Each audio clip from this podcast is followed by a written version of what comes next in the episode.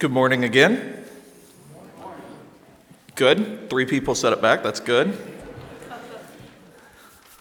to everyone else, I guess I'd say passable morning, maybe. Uh, so I don't know if you heard the NFL news from the week out of Baltimore. It was kind of covered up with the uh, college games and the playoffs and everything. But it came out that the Ravens at their home stadium have to resod after every resod the grass after every single game. Because even the grass in their home stadium doesn't want to root for them. Good. Oh, groans, good. It is always the sign of a good joke if people groan. And so that's what I judge things by. Um, we are starting a new series today called Firm Foundations. And in this series, we're talking about the foundations of our faith, the foundations of who we are, uh, of who we are in Christ. And there are so many things that go into our faith, that go into our hope, that go into our lives as Christians. And so, as I prayed about this series, as I prayed about this message, I was drawn to Romans chapter 8, which you heard from Amy just a moment ago, and I'll read again here in a second. Because to me, the Alpha and the Omega of our foundation is the love of God. But because without that love, there's no creation. Without that love, there's no us. Without that love, there's nothing. And so I want you to think about that as I read this scripture. Uh, this is Romans chapter 8, verses 31 through 39. What shall we say about such wonderful things as these? If God is for us, who can ever be against us? Since he did not spare even his own son, but gave him up for us all won't He also give us everything else? Who dares accuse us whom God has chosen for His own? No one, for God Himself has given us right standing with Himself. Who then will condemn us? No one. For Christ Jesus died for us and was raised to life for us, and He is sitting in the place of honor at God's right hand, pleading for us.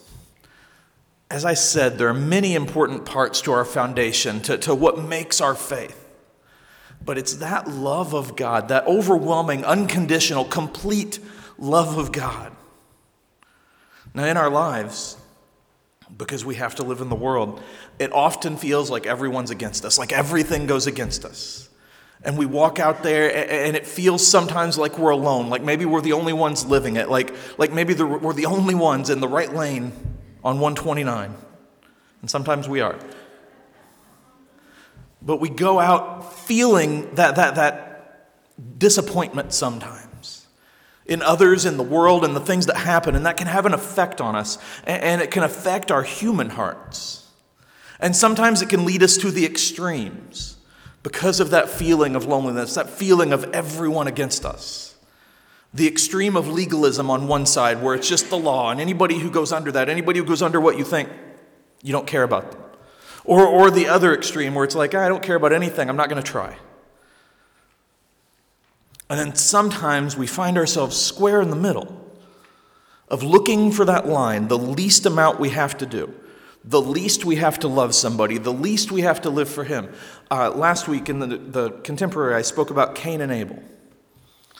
And I'm sure everybody here knows the story. But if you picture their sacrifices, and you look at what they showed the world, Abel's sacrifice was a bunch of bloody meat. Now, I'm not talking like Outback Steakhouse steaks, I'm talking like gross bloody meat. So you see that, and it's like, ah, I don't want to see that. But Cain's sacrifice, it was grain and flowers, and it probably smelled nice and looked nice. But the heart of each was different. And when we get stuck in that surface level, it affects the heart. And sometimes it's out of fear. Sometimes it's out of confusion. Sometimes it's out of pain or hurt. Sometimes it's even out of anger. And we get so stuck in that mindset. We get so stuck in that everybody is against me, so I'm against everybody. But as Paul said, if God is for us, nothing, nobody can be against us. Absolutely nothing can stand in the way of God's love. Absolutely no one can stand in the path of that. And he says if for an important reason. Because Paul knew for a fact from his life before his conversion that there are always going to be people that claim God is for them to do unspeakable things. Paul himself murdered people who, who loved Jesus, murdered people who were Christians, claiming that it was God on his side. But here's the thing, too we can be sure if we accept his love, we accept his forgiveness, we accept following him and, and giving our hearts to him, giving our loves to him, giving everything we are to him. And even when we mess up, even when we do the wrong thing, even people like Paul before the conversion, none of that detracts from his love. That's how great his love, how, how powerful his love, how safe and, confident, inspiring his love is. It is complete and it is beyond our understanding. In fact, we talk about agape love, an unconditional love. That's what that means. And we talk about just what God's love means and how He loves us. And we talk about it and we kind of understand it, but it's also still so hard to grasp because there are so few examples of it in the world. Parental love can kind of come close, but I'm sure we can all think of news stories or examples where a parent has cut their kid off or vice versa, and it just kind of falls short. But I have a quote from Augustine which describes his love in a wonderful way to me.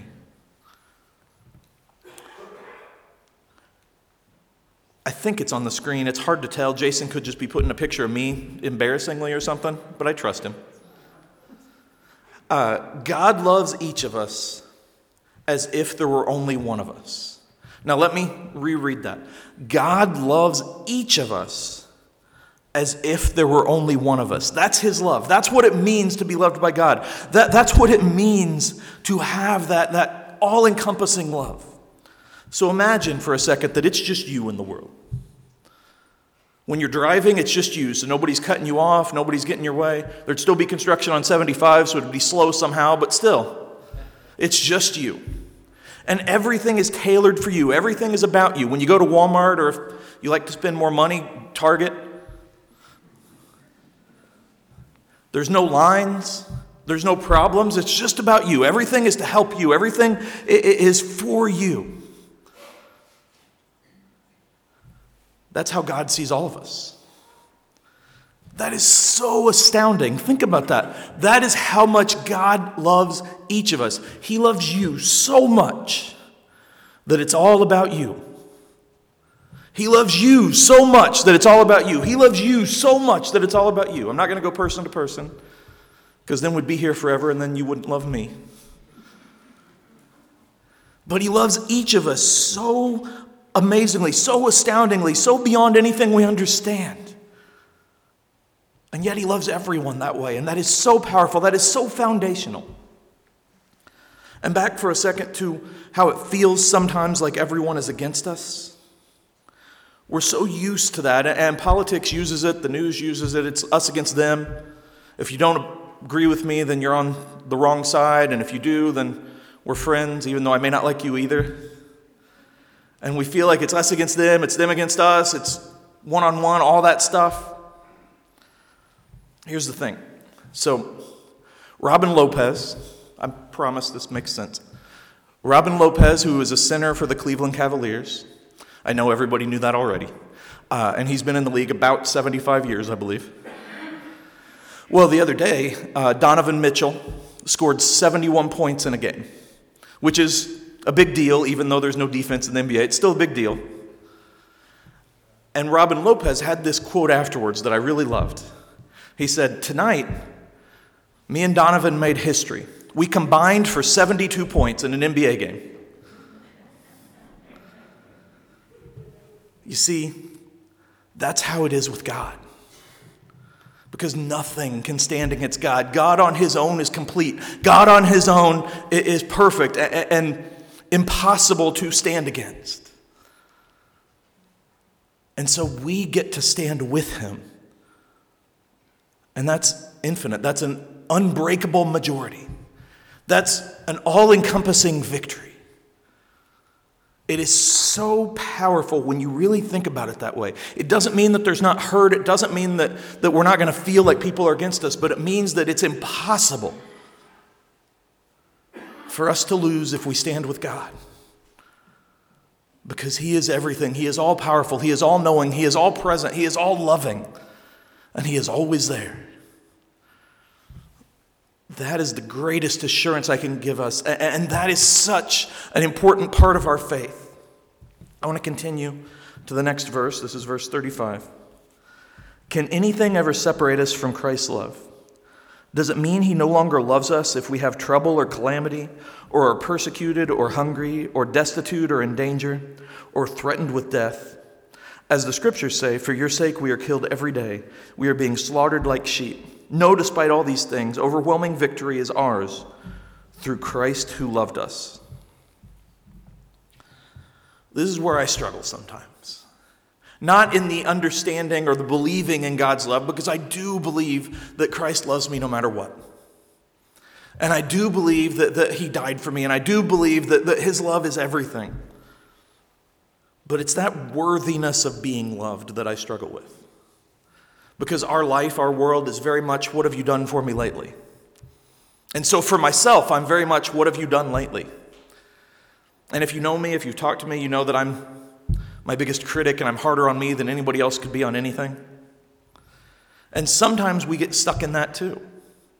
Because sometimes we focus so much on the negative, so much on where we failed, so much on, on why we shouldn't be loved. And things can be hard. Facing persecution, losing friends, losing family, losing people, either because we won't turn from the faith or because they have. Facing temptation, dealing with pain, dealing with disappointment, dealing with discouragement.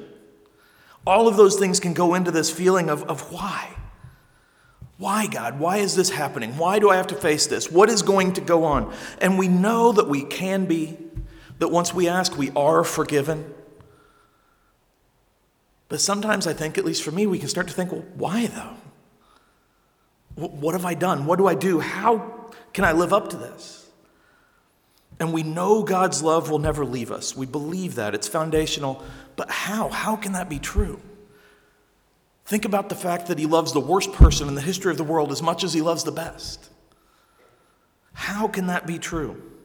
And sometimes all of those thoughts, all of those worries, all of those issues can lead to a checklist faith. In one of my first positions as youth, not here, the pastor had a checklist for what each person on staff should accomplish every week. And so he would call us one by one into his office on the Monday and go over that checklist. And he'd go over everything that you did wrong. Now, in his mind, he thought he was helping because that's how he learned, that's how it helped him. For me, it wasn't great. And so you start to learn to live by that checklist. It's like, well, I've got to do this so I don't get called out. I've got to do this so I don't get called out. I've got to do this so I look good enough. The problem is, when you're living by a checklist, your heart's not in it. And sometimes we do that same thing with our faith. We have a checklist of, of what we should look like, what we should do, how we should live. And instead of going from the heart, instead of allowing Him to, to fill us with His love, we go by the checklist. And we think, if I'm just good enough, if I do just enough, if I look the part, then I'll earn His love. Then I'll earn salvation. And sometimes that's what we're taught by the treatment of others, to us, by us. I have another quote from an old school chum of mine that I've used before, C.S. Lewis. The Christian does not think God will love us because we are good, but that God will make us good because he loves us. You see, the unimpeachable truth of our faith, of our foundation, is that Jesus died for everyone before they chose him. Jesus died for everyone knowing that we'd mess up knowing that people would turn against him, knowing that people would reject him. In fact, while he was dying, literally while he was dying on the cross, His followers were running away, and some of them were lying, saying they didn't know him. One of them had betrayed him. And a lot of people were there just making fun of him and mocking him and throwing things at him while he's dying for them. So he knew that we'd never earn that love, we'd never earn that grace, that we'd never be good enough. And yet he did it anyway. He died for us anyway. He, he loves us anyway. He hopes for us anyway. And on our own, we can never be good. We can never be good enough. But with Him, with His love, it's overwhelming victory. Without Him, we're basically TCU. With Him, we're Georgia, it, without the SEC part of it. Overwhelming victory. If you don't believe me, I challenge you this week to read through the entire Bible and then look especially at Revelation and write a little paper about the fact that we won. It's over. We just have to live through the life. But God's already won. God's already victorious. God is already above everything. And his hope is that we can bring more and more into that victory. It's the assurance of His love, of His help, of His peace. That's what brings us this life. That's what brings us victory. That's what brings us our faith. Paul uses the phrase that we are uncondemnable, although he uses it smoother than that. That we are uncondemnable. That's not because we deserve to be, because we do not. But it's because he's the highest court beyond the Supreme Court, beyond anything you can imagine. He's the highest court. And so once He's forgiven us, nobody can stand up to that. Boom. That's it. That's what it is. Now, we have to continue to choose Him, live for Him, but once He's forgiven us, that victory is ours. Now, that does not mean there are no consequences. And it does not mean that we shouldn't try. In fact, I believe it means the opposite. I believe that once we've accepted that forgiveness, once we've accepted that love, once we realize that no one else can condemn us, it's that much more important to live for Him, to try harder, to, to be like Him. Because the consequences go beyond that condemnation. The consequences can go to what our witness means, how we treat other people, how other people see Christ. One of the things I've said frequently is you may be the only example of Jesus somebody sees in a week, in a day, in a lifetime. And so there are consequences, even though we can't be condemned. We're in this to show others what that means, what that life means, what that assurance means. Going to the next part of the scripture here. And I am convinced that nothing can ever separate us from God's love, neither death nor life neither angels nor demons, neither our fears for today nor our worries about tomorrow. Not even the powers of hell can separate us from God's love. No power in the sky above or in the earth below. Indeed, nothing in all creation will ever be able to separate us from the love of God that is revealed in Christ Jesus our Lord. Nothing can separate us. No one can separate us. Nothing can take that love away. Only by our own choices can we turn away from it, but even then, His love is there, waiting for us. Uh, when Amy did the Old Testament reading, she, she read from Psalm 51, which is David's psalm pleading for forgiveness after he had committed adultery and murder and lied. This is a man after God's own heart who had gone as far away from that as he could because he started to believe his own hype. He started to live for himself and there were consequences to his actions, and yet God's love never left him. And when he asked out, called out for forgiveness, he was given it. And he went back to God and he started living for him again, and he realized, and so nothing can separate us from Christ's love. You talk about foundational, that is foundational. Nothing can separate us from Christ's love. So it's so important that we show others what it means to live in that. It's so important that we show others what, what it means because here's the thing this is what they call the hook. It's not just about us. It's not just about the people in this room, in this church. It's not just about the people that have chosen him. This assurance of his love, this importance of his guidance, this grace that he gives us goes to, ev- goes to every single person. Let's pretend we didn't see that. Sometimes it's hard to stand still. Goes to every single person, which means we have to show that to every single person. That's our calling. That's what we do with that love. That's our mission. And Paul uses the phrase more than conquerors. You see, we've seen how conquerors live. And, and when Paul wrote this, Rome was the greatest empire in the world, and you could argue that it was the greatest empire ever. And you could argue that we should all still be speaking Latin. Amy would be happy. She can teach you for $100 an hour.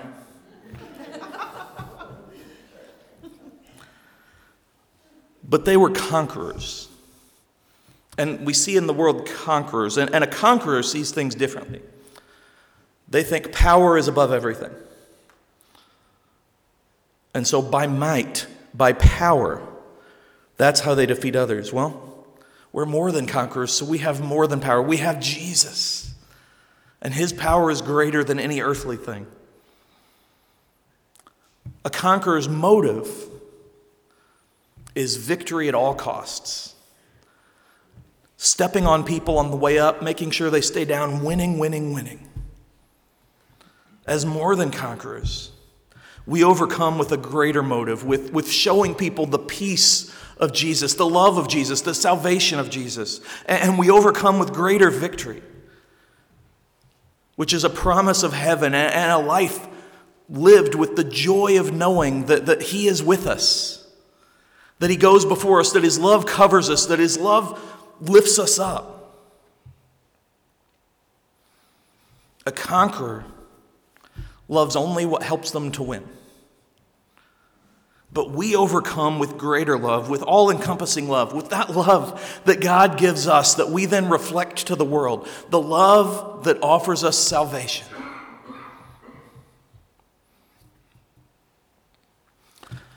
If I could tell you that once you accept that love, once you accept His salvation, once you give yourself to Him, then boom, life's easy. And traffic is never a problem. There's never construction. The Bengals always win. IU always beats Wisconsin. That happens anyway. But I wish Luke were here, but Mary is. I wish I could tell you that if you accept it, then people would show you that same love back and that same respect back that people would treat you fairly.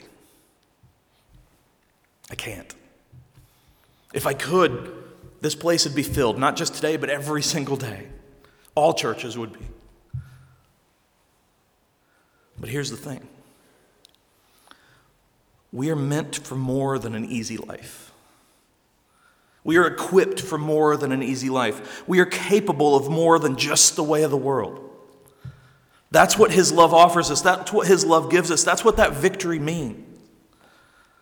And nothing can separate us from that love, from that mission. I have one more quote, and this is from Mr. Rogers. I love to use him. There, there have been people, not in this church, but just in my life, who will sometimes laugh when I use him in addition to, to C.S. Lewis or something. But I tell you, I don't know that there's a greater example of showing his love to the world than the ministry of Fred Rogers. Because he saw a need and he saw a problem. And he gave his life over to a calling of God to show love to children, to teach children, to help strengthen their faith. And that's what he was about. He wasn't perfect. But he shows us what God's love looks like in action. And this quote Everyone longs to be loved. And the greatest thing we can do is to let people know that they are loved and capable of loving. Everyone, whether they admit it or not, longs for God's love. There are people who will not allow themselves to believe it. There are people who turn away from it. There are people who don't who act like they don't want it. But everybody feels that need to be lifted by his love, to be shown his love. So it's on us to do that. It's on us to show it. It's on us to tell it. It's on us to live it. And it's not just to show people that they are loved, although that's important, but it's to show them that they are capable of loving, that they are capable of more, that we are capable of more. That's what God's love, His all encompassing love, His overwhelming love does for us. That's the foundation of our faith. That's the foundation of who we are, of who we should be. That we go out there,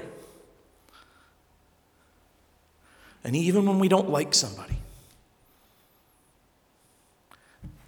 even when they seem to be just completely opposed to everything we are, we show them not only His love, but that they have that capacity to accept it, to show it, to live it.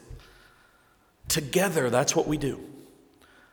Because nothing, no one, ever can stand against that love. We are victorious in Him, through Him, with Him. That's our foundation. That's all I got.